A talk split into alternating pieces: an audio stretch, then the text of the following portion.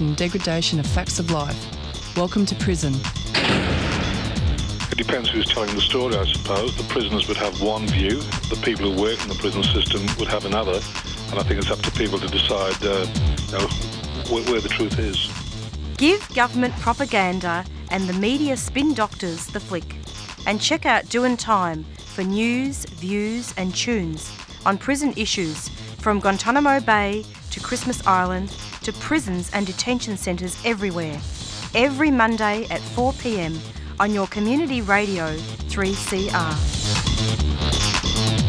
We are still fired up and we're still talking about revolution. Hello and welcome to the Doing Time Show. This is 3CR Community Radio, 855 AM on the dial, streaming live on www.3cr.org.au. This is Marissa and I'll be taking you through until 5 o'clock this evening. First up on the show, we're going to be speaking with Sam Lee, who is the solicitor heading up the police accountability practice at Redfern Legal Centre, and we'll be speaking with her shortly. Next up, we'll be speaking with Meg, who is an Aboriginal activist, an, an activist for Aboriginal rights, rather, and we're going to be speaking with her about a group that she's in that is trying to stop the expansion of women's prisons and trying to stop Serco, who is a private company um, that's quite lethal, in fact, um, trying to stop Serco from starting up those prisons. Thirdly, we'll also be speaking with Lucy Honan from the Refugee Action Collective, and we'll be speaking with her about a very important meeting to try to bring the asylum seekers and refugees home and looking at that um, at those specifics um, later on in the show. So um, just before we, we speak to Sam, just wanted to give listeners, excuse me, a very quick intro. So just a quote from the media release of the Redfern Legal Centre: a call to end pre predictively sorry predictive police targeting children as young as 10 redfern legal centre is calling for an end to a new south wales policing practice known as the suspect targeting management plan a hidden blacklist used by police to target children as young as 10. The call comes after the Director of Bureau of Crime Statistics, Mr. Don Weatherburn, has publicly identified the, eh, the, the STMP practice as a reason for the dramatic jump in the increase of the New South Wales prison population to almost 14,000 this year from less than 10,000 in 2012. Mr. Weatherburn has told the New York Times in an article titled For These Australian Prisoners, a 14 month wait without being sentenced, that aggressive policing like the STMP is a reason for this increase. Sam Lee, solicitor heading up the police accountability practice at Redfern Legal Centre, states The STMP sets young people up for failure branding them with a potential criminal identity and plunging them into a toxic cycle of ongoing police interactions. And I wanted to actually speak about that in the lead up to the interview, and I will actually clarify with Sam um, about some of that terminology and, and unpack and demystify this issue. Hello, Sam. Hello, Sam. Hello, Welcome to the program. Lovely to have you. Yeah. Sam, this is Marissa, and um, I'll be taking you through the interview. Great to have you on the program. Thanks very much. So, Sam, I'm wondering if you could just um, introduce yourself and, and talk a little bit about your work, and then perhaps talk to listeners about what's been going on with this police tr- practice. What's what's going on here? Sure. So I head up what's called the Police Accountability Practice at Redfern Legal, which is in New South Wales. It's a statewide service and it takes in a whole gamut of different issues from um, police searches uh, to random breath testers to mobile phone searches to fines, various issues that come in through the practice. And our aim is to help people sort through what may be an abuse of power and to give them the, the means to complain or to look at some tortious ac- action if required. Sounds familiar, police complaints, eh? Yeah. yes. So in 2017, I believe that, that a report um, was released by Vicki Sentas, and indeed we've interviewed her on our show. and and I believe she's the convener of the RLC Police Powers Clinic. Um, can you talk to us a little bit about that report? Yeah, so Vicki has done a lot of work into the suspect targeting management plan, and the report looks in depth at how this management plan is utilised by police. Uh, it also looks at the fact that it targeted particular groups in society. It found that around 50% of those on the what we call the blacklist are Aboriginal. Um, there's been around 1,800 on the STMP over the past two years, and about 20% of those on that blacklist have been children. So our particular concern is that the what we call the STMP uh, targets children, what we know now as being as young as nine. Um, and what I mean by target is that police identify, say, a young person as being a potential uh, criminal in the future um, or at risk of becoming a, a, criminal in the future. And so the police uh, make continual interactions or monitor that person on the basis that they will prevent crime. The obviously the alarming problem with that is that these young people haven't even committed a crime um, before they're put on the blacklist and will be entrenched into the criminal justice system unnecessarily and will have detrimental impact on their lives. So, Aboriginal people have been over incarcerated now um, for many years. This targeting sounds to me like it's 1788 all over again. You know how you had the the convicts, you know, coming over just for stealing a loaf of bread. Yeah, it is. It's a it's a an incredible look in in regards to policing in New South Wales, and as you said, it goes back to the bad old days. Um, particularly in relation to Aboriginal people, you'd think that we'd moved forward uh, since that time, but these particular types of programs entrench people, or in this case, young people, into a criminal uh, justice system and makes it very difficult once in, in there to get out of there. Sam, could you just? It's interesting. Um, you were commenting before about the fact that the children haven't even committed a crime and they're on this blacklist. How do they actually get onto it in the first place? How are they picked? It's a good question, and uh, I know Vicki has tried to ascertain that answer. Uh, it's a lot of issues around the lack of transparency of this program, and it's something that Redfern Legal has been calling for. Is that we want the program to be transparent. We'd like those who are on the blacklist to be told that they're on the blacklist yeah. and to be told why they're on the blacklist, and also to be given the option to be taken off it. At the moment, everything is fairly secret and behind closed doors, uh, and for that reason, in particular, it's it's a very hard program to challenge, um, and for persons on it to try and get off it. Absolutely, it sounds, and I don't want to make assumptions here, but it sounds like it's it it could actually leave things open for racial profiling. No doubt about it, and that's a major concern for us here at Redfern Legal. I mean, no one wants young people going out committing crime, of course, and we all want young people to be nurtured and given the opportunities that they deserve, and to make sure that uh, they have the support they need in the community this type of program, as far as um, any research has done on it, has shown is that it does not prevent crime. And what we're calling for is that if we want young people to be prevented from committing crime, then we want programs that have been well researched and well founded to be uh, have a good outcome for young people in the community program has found not to be uh, producing the outcome of reducing crime and has found to have detrimental impact on those who are on it. And not to mention adding to the prison population and also about police investigating police. All those issues, yes, come into the light in regards to this program. I mean, it's appalling that the number of young young people and adults in custody, the majority still being of Aboriginal descent. Uh, in 2018, it's a shameful figure, and these types of programs, the aggressive type of policing, will only mean that that type of statistic will continue on to the future. Indeed, it's a national disgrace, Sam, and, and I want to commend, um, you, know, the, the Redfern Legal Centre and keep up the good work.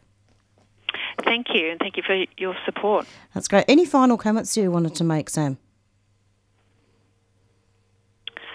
Look, everyone has a right to uh, go out there in society and have the support and the nurturing to make the most of their life. And this type of program detracts from that whole value in society. Have they already put it in? It's already been in place for a number of years now. Yeah, it's interesting how, you know, the mainstream media doesn't talk about this stuff, does it? It's uh, No, but that's right. That's great that you're out there trying to spread the word.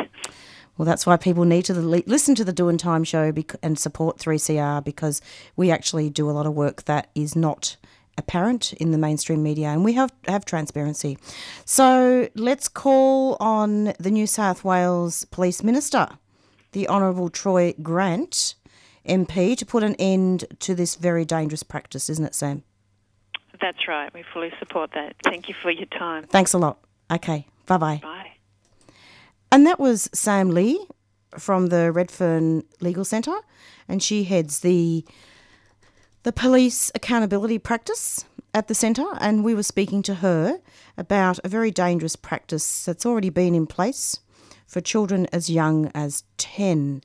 And we talked a lot about racial profiling and uh, the possible ab- abuse of police powers. It's approximately four eleven and we're going to be interviewing Meg shortly, Aboriginal activist, and talking to her about um, women's prisons and the fact that Queensland want to build new prisons.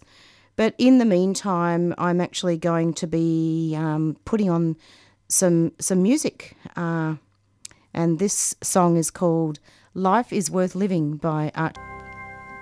And you're back with the Ch- Doing Time show, and we'll be speaking with Meg shortly, who's an Aboriginal activist, and she'll be introducing herself formally in, formally in a minute.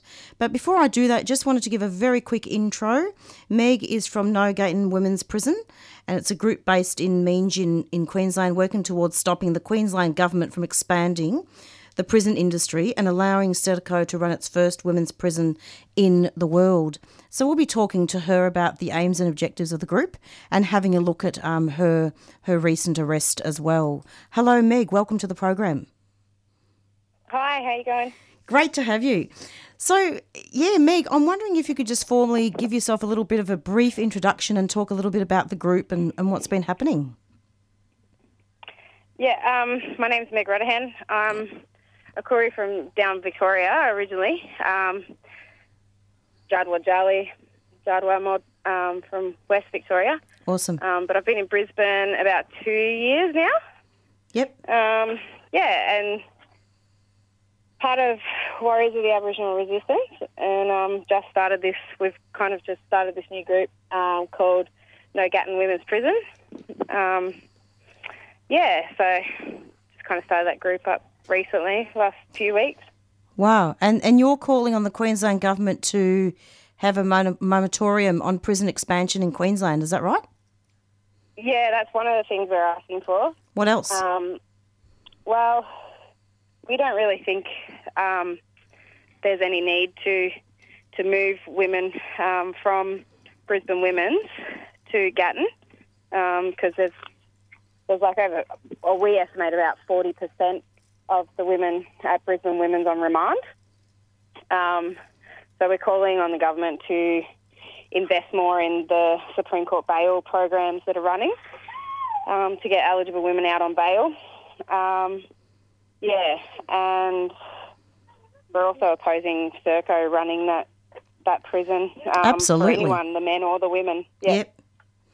they've already made a mess of all the asylum seeker prisons. Yeah, massive. Um, yeah, it's horrible what they've done there. And. Yarlwood, I don't know if you saw those demonstrations as well. Which one, sorry? Um, Yarl's Wood. Oh yeah, yeah. I think Uh, I've. Yep. Yeah, yeah, yeah. Meg, So, i- we've got a pretty crazy. Track record. Yeah, it's it's pretty crazy, and you know, I'm not, I'm sure you know this already, but Aboriginal women, for instance, have been the very highest statistic. Um, sorry, I hate to use that word, but it's true, isn't it? That Yeah, yeah. you know that they have been over incarcerated, and there's no div- diversionary programs. Not to mention, correct me if I'm wrong here, um, culturally appropriate programs and um, Aboriginal related women's services. Yeah, there's a real lack. We see it up here, especially in terms of rehab. There's a massive lack of rehab facilities, but also it's just that like the the racialised policing that happens and the disparity in sentences for for um, like for white people and for black fellas, not just not just Aboriginal. Like Yeah. the the prisons up here are pla- packed with black bodies. Like I think it's thirty six percent Aboriginal women, maybe a bit higher um, in Brisbane women's, but there's also a lot of other women of colour there.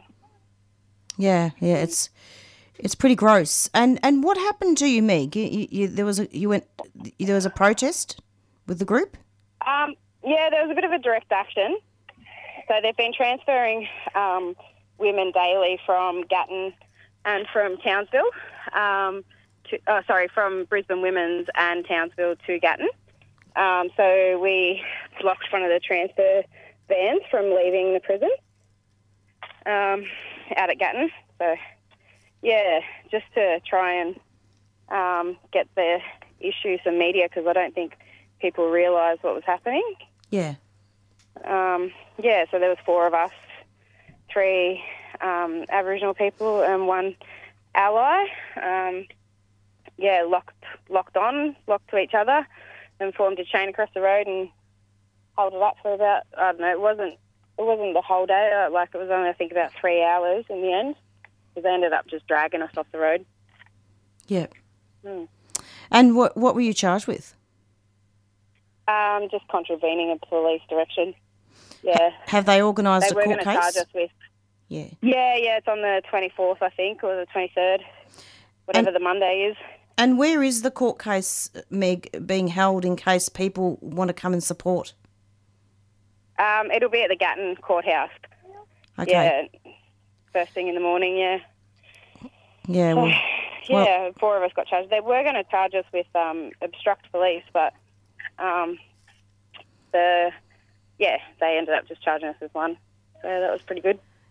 Well, that's good, but but you know we can't. I think you made a very valid point before that there's so much over policing, isn't there, of Aboriginal people, um, and really, in terms of the women inside, even when they get out, what sort of services do they do they actually have? You know, one of the things that we do on this show, Um, yeah, go on.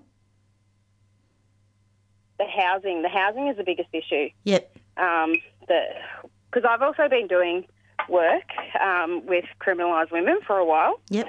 um, but now I'm just kind of focusing on the activism element. But like one of the biggest issues we had was finding appropriate housing for women, um, and also child safety stuff. It's like it's absolutely appalling up here. I suppose it's appalling everywhere, but Yeah. um, yeah, the way that that just destroys women's souls, you know, having their children removed when they're go into prison or Yeah. after getting out. Yeah, they remove the children, Yeah. don't they, and then don't do anything, any re- reunification. Oh, reunification is a very, very long process if it ever happens. Yeah. Yeah.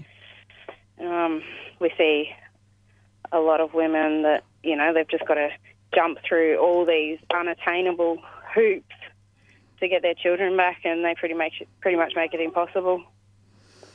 I was about to say that yeah, um, which is really sad. Absolutely. I was about to say too, Meg, that before um, one of the things we do on this show is is look at all that is is to have, have look at women in prison and and because to me there's well not just to me you know in in women's prisons there are less services than men.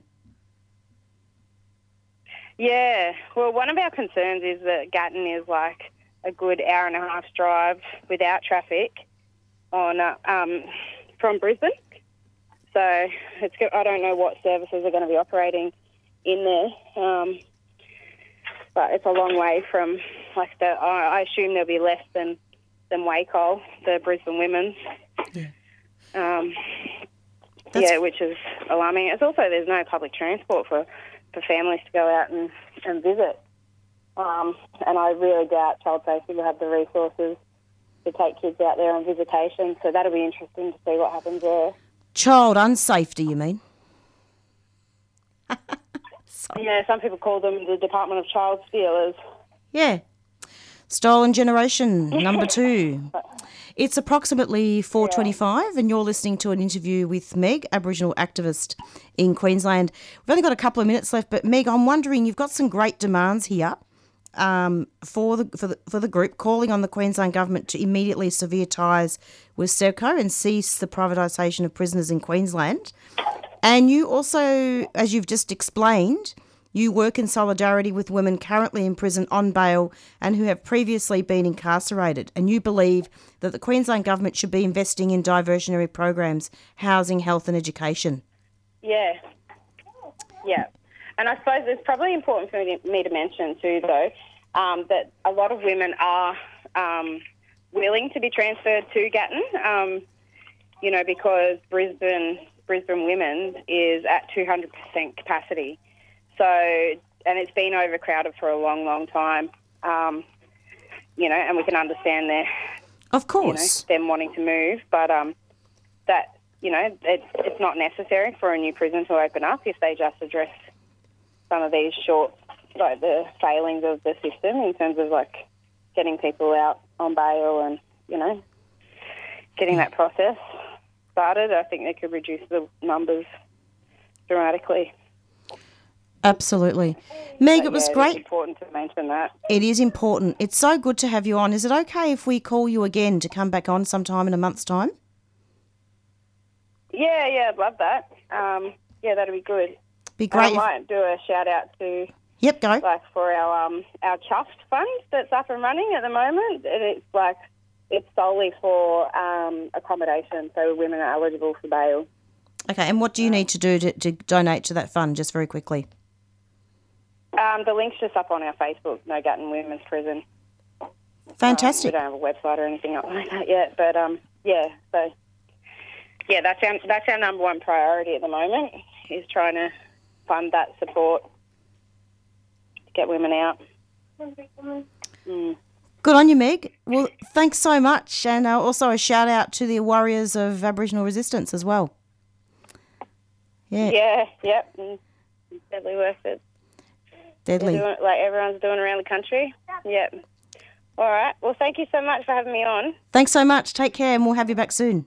Thanks, Meg. Okay. Cool. Okay, bye. Bye bye.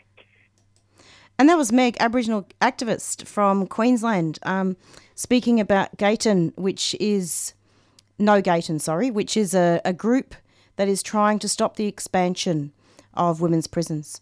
We're going to be speaking shortly with Lucy Honan from the Refugee Action Collective, but first, I'm going to um, put on um, an announcement and a song. In 2016, 3CR published a book to celebrate the station's 40th birthday. Years in the making, Radical Radio, celebrating 40 years of 3CR, is a visually stunning account of the people and ideas that make up this dynamic station. At 300 pages, the book includes hundreds of images and over 50 features on programs, people, music, and technology from across the decades. 3CR's Radical Radio book is now on sale for just $30. You can get your copy of 3CR's book at the station during business hours at 21 Smith Street, Fitzroy. Or online at 3cr.org.au forward slash shop. Get a piece of your own history. On sale for just $30. 3CR's Radical Radio is available now.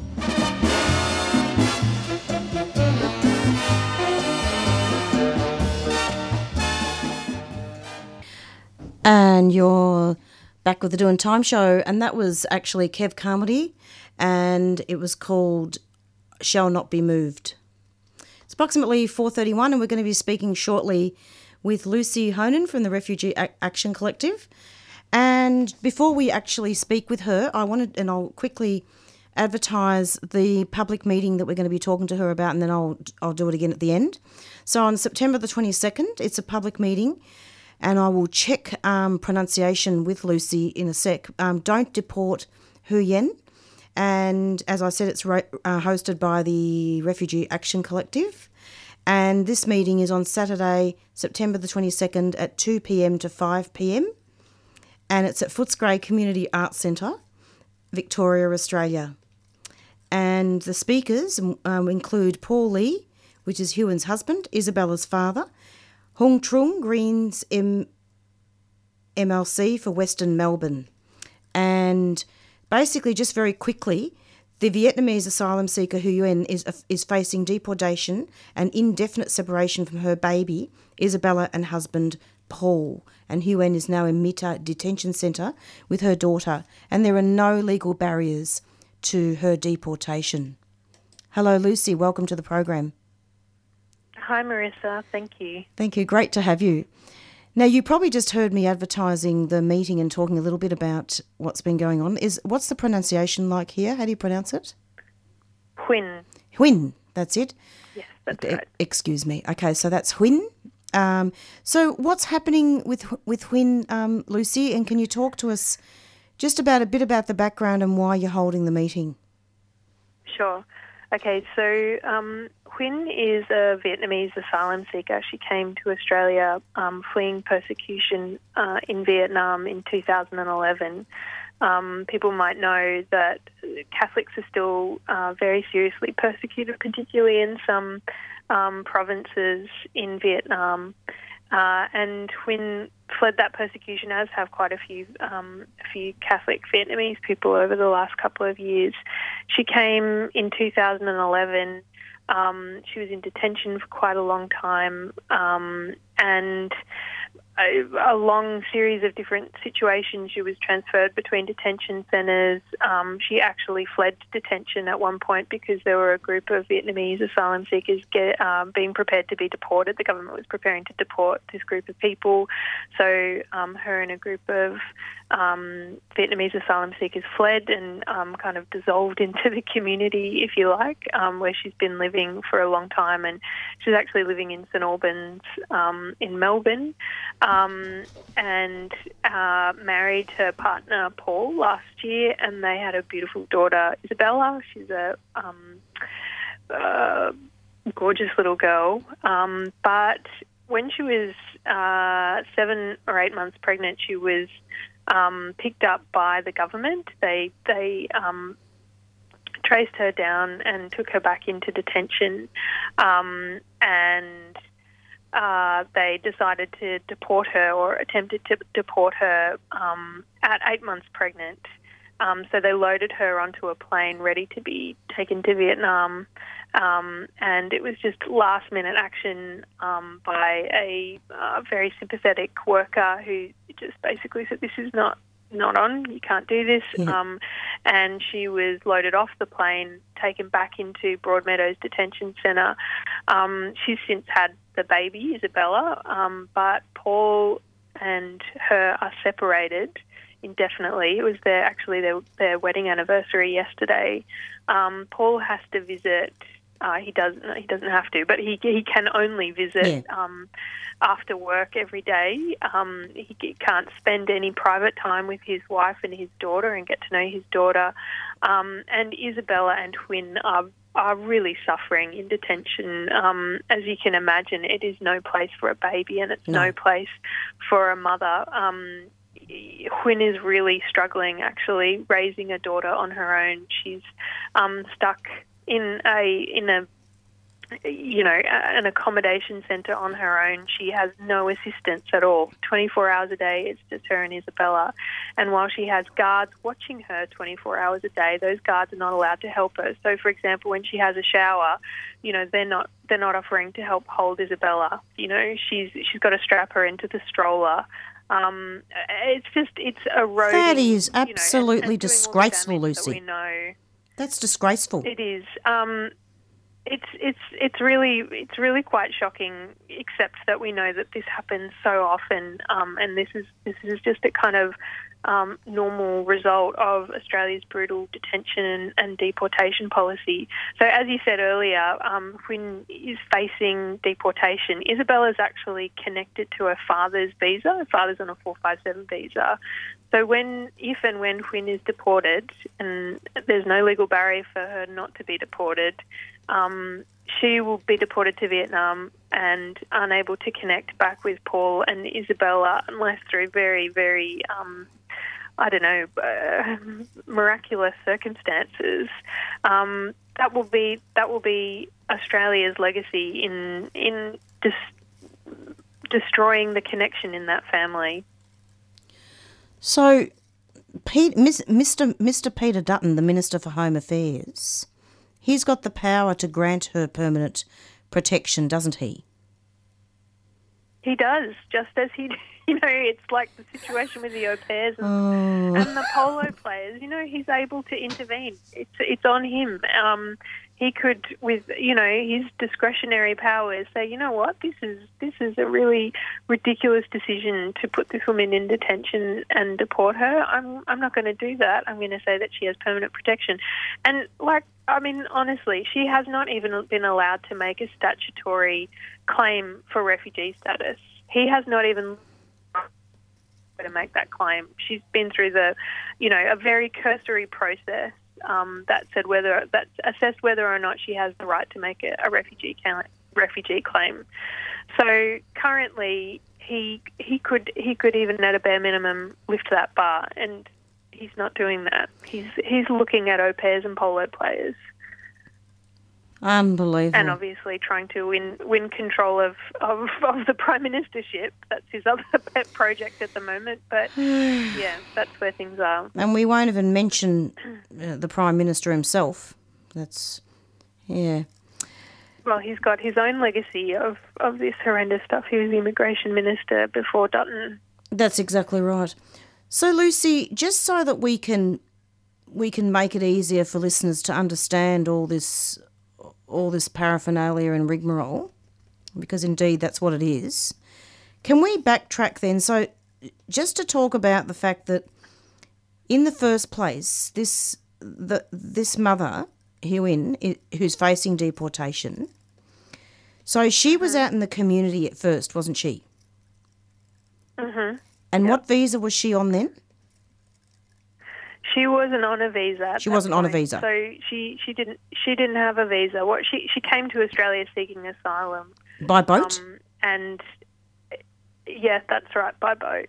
Okay. Um, and as I said earlier, she she um, was quite terrified, as, as as quite a few Vietnamese people were at the time, that they were going to be deported without even yeah. um, you know a blink of an eye, and so they they fled um, the detention centres and and dispersed into the community. And she was actually you know like a a, a solid member of the community. She was working. She yeah. was paying taxes. She was. She had a relationship. She was a member of her church community. You know, she was a, a, fantastic other normal member of the Vietnamese Australian community um, until you know she was detected by the department and they decided to punish her for, for having sought asylum.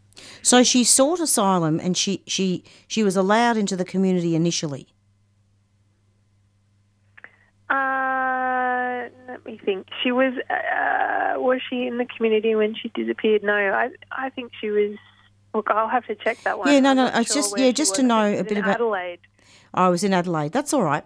No, no. Okay, so she so when you mm. when you guys first heard of her, she she was in the community, and then the government, the department picked her up while she was pregnant, and that's right, and tried yeah. to put her on the plane to deport her, mm-hmm. and then she was placed in MITA, and her husband yes. was visiting her. He submitted to drug tests, metal detectors, and elaborate application forms to visit them after work each day.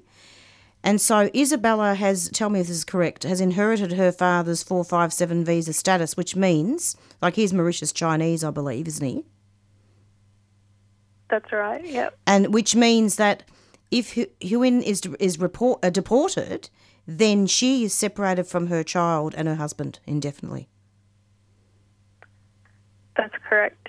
Yep. And at the moment, she's she's rotting in MITA, rotting in MITA, um, while the department is Yeah. is freeing um, polo players and na- and nannies.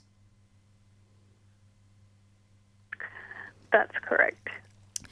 So, can you tell us a little bit about the aims and objectives of the meeting and, and some of the speakers that are going to be happening and advertise the meeting for us? I'd love to. So on the 22nd of September, we're having a meeting in Footscray at the Community Arts Centre. And Paul, her husband, and Isabella's dad is going to speak.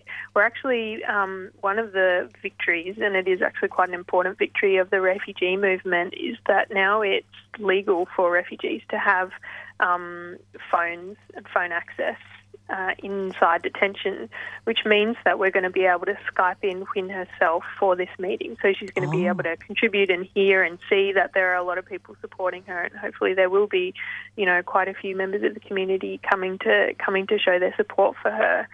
So um, those two will be speaking, as well as Huong Truong, um, who is a Greens um, MLC for um, Western Melbourne, I believe. Yep. Um, so she's going to be um, speaking in support of Huynh, um, and hopefully, what we can do is get some discussion going, both about what they've been through and you know the situation that they face, and get everybody clarified about the details of that, and then talk about how we can build um, support for this family so that it is just absolutely politically impossible for them to be deported. Um, so part of the inspiration that I think we should draw on is the um, the way that the Biloela community has really um, galvanised around um, Tharnicaa, um, and the parents, the Tamil family um, from Biloela in Queensland. Um, I think that's the kind of thing that Melbourne and, and you know people in Footscray, St Albans, um, around Western Melbourne in particular, but anyone in Melbourne could be doing around um, around this family to show them our support and, and to really throw uh, throw Dutton on the back foot in terms of any efforts on his part to, to deport them.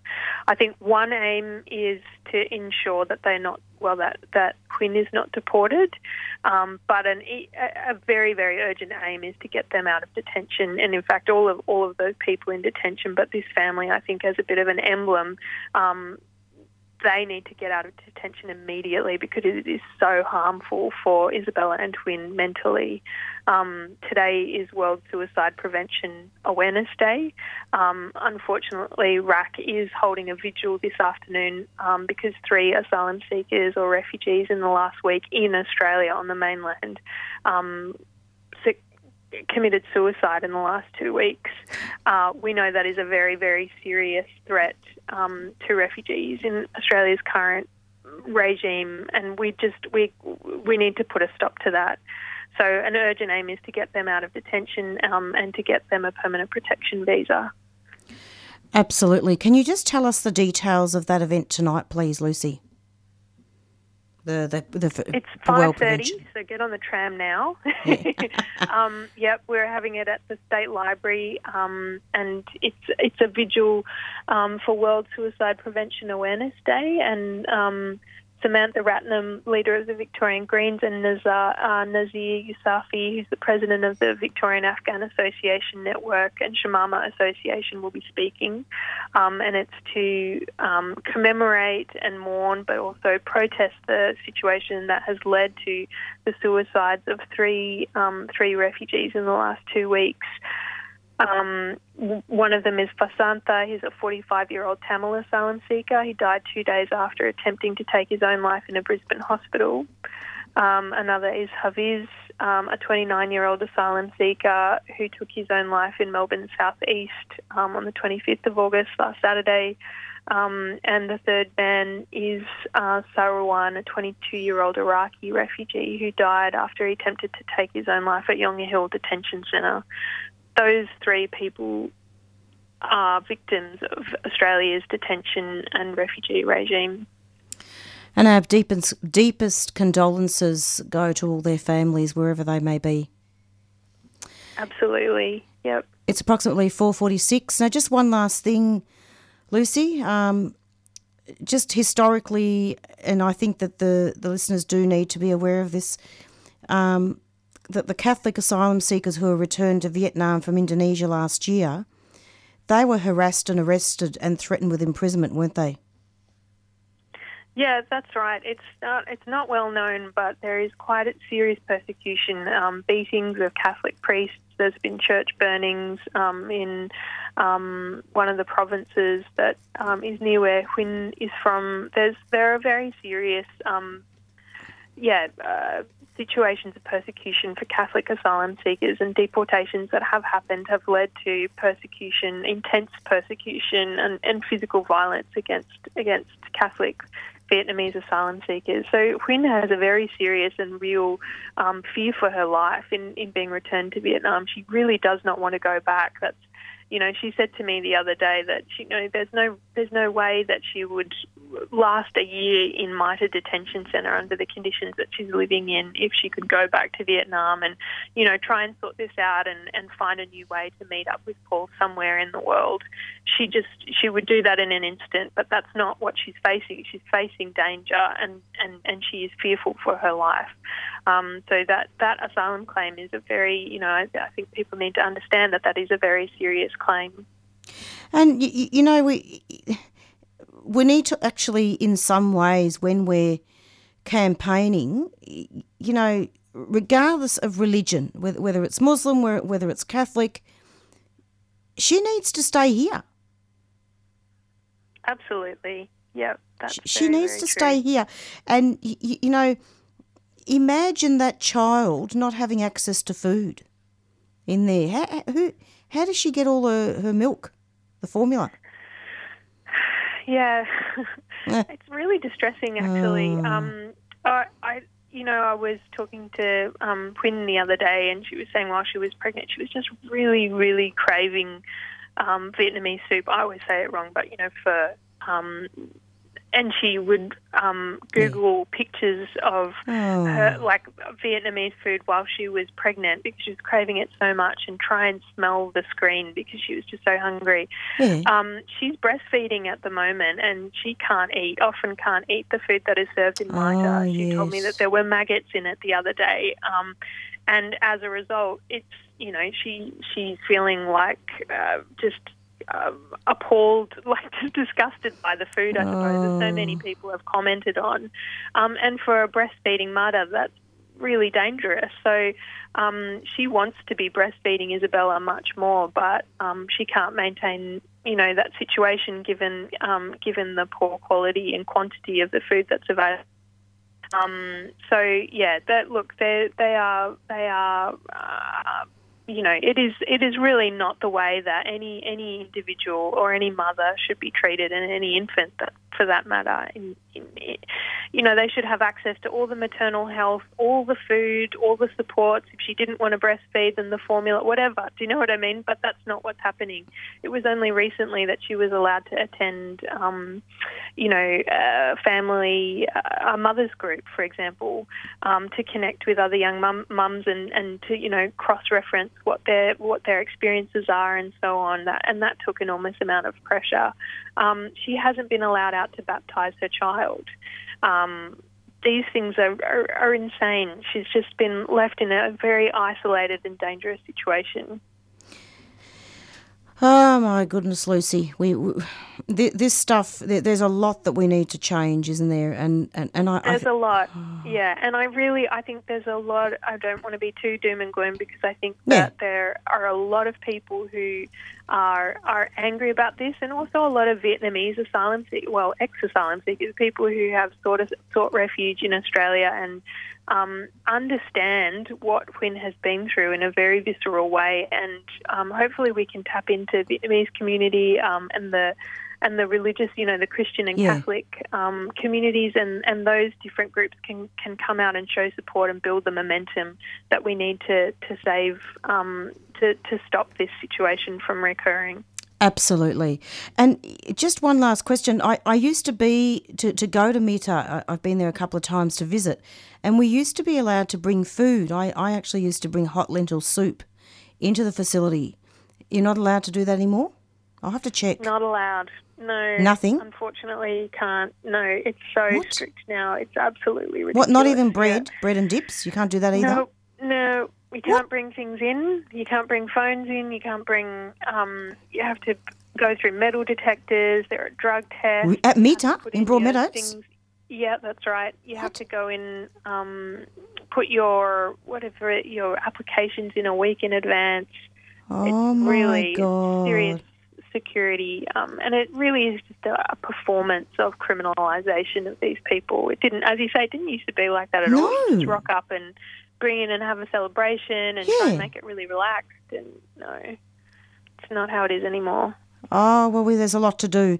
Lucy, thank you so much for coming onto the program, and I, I'm sorry I know I kept you here a bit longer, but it was so important to have that extended discussion, wasn't it? Thanks, Marissa. Yeah, it was great to talk to you. Thanks a lot, and we'll, we'll try and get someone out from 3CR to record. Although I may speak to you off air about that. I mean, do we need to ask permission for that? I think that'd be great. Hopefully, see you there and all your listeners too. Good on you. Thanks a lot, Lucy. Take care. Bye. Bye bye. And that was Lucy Honan from the Refugee Action Collective, speaking about the very horrific, um, the horrific situation um, about Vietnamese asylum seeker who was, who has been detained in MITA with her baby. I had no idea that you weren't allowed to bring food in and that you have to go through all these metal detectors. Yeah, so rock up to that meeting if you can in Footscray and show your support for this family, and her husband will be speaking there. It's approximately 4:53, and I'm going to be playing you an announcement now um, from ISJA. The Indigenous Social Justice Association Melbourne is continuing its Stop Failing Our Kids campaign until this year's Victorian state election. We're asking people to sign an online petition and to send postcards to Premier Daniel Andrews, calling for his government to abandon plans to build a $288 million youth prison at Cherry Creek. We want that money directed to culturally appropriate programs to address the underpinning issues rather than incarcerating children. For more information and to sign the petition, visit ISJA Melbourne's Facebook page. Postcards are available at 3CR and locations listed at isjamelbourne.com. Premier, it's time your government stop failing the kids. ISJA Melbourne is a 3CR supporter. And you're back with the Doing Time show. And it's time that all politicians stop failing their kids, actually. We really need to to stir things up a bit more here. It's approximately 4:54. We've got about 6 minutes left of our show. I just wanted to um, advertise the meeting again, the public meeting for the Vietnamese asylum seeker. It's Saturday, the 22nd of September from 2 till 5 p.m. That's three hours. And it's at Footscray Arts Centre. And it's 45 Moreland Street, Footscray, Victoria, Australia, 3011.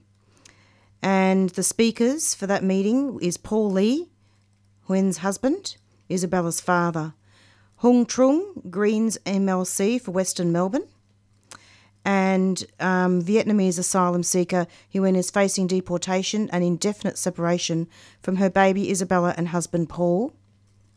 And she's now in MITA Detention Centre with her daughter, and there are no legal barriers to her deportation. Her husband Paul, Isabella's father, must submit to drug tests, metal detectors, and notoriously elaborate application forms to visit them after work each day. Isabella has inherited her father's 457 visa status. He is Mauritius Chinese, and if she is deported, Huen would be indefinitely separated from her daughter and husband. Catholic asylum seekers who were returned to Vietnam from Indonesia last year were harassed, arrested, and threatened with imprisonment. Government led and government sanctioned land confis- confiscations, church burnings, violence, and threats of torture continue against Catholics and other religious minorities in Vietnam. The UNHCR has just condemned Australia for separating a Sri Lankan refugee family where the father was deported, leaving the mother and 11th month old baby in Sydney. Minister for Home Affairs Peter Dutton has the power to grant her permanent protection so that she and Isabella are immediately released from detention and safely reunited in the community. It's approximately 4:56 and I've got about 1 minute before I'm out of here and we'll be playing our theme song Black Fella White Fella from the Warumpi Band with Beyond Zero up next. And just wanted to thank all our guests. Um, thank you very much to Sam from New South Wales, Meg from Queensland, and Lucy from Victoria um, for coming in and sharing some very, very important material today. And stay tuned for the Doing Time show every Monday from 4 to 5, um, from 4 to 5 p.m. for the Doing Time show. And thanks to Rob for producing and for Peter for organising some of the interviews. Stay safe and look after each other. Going out now with our theme song.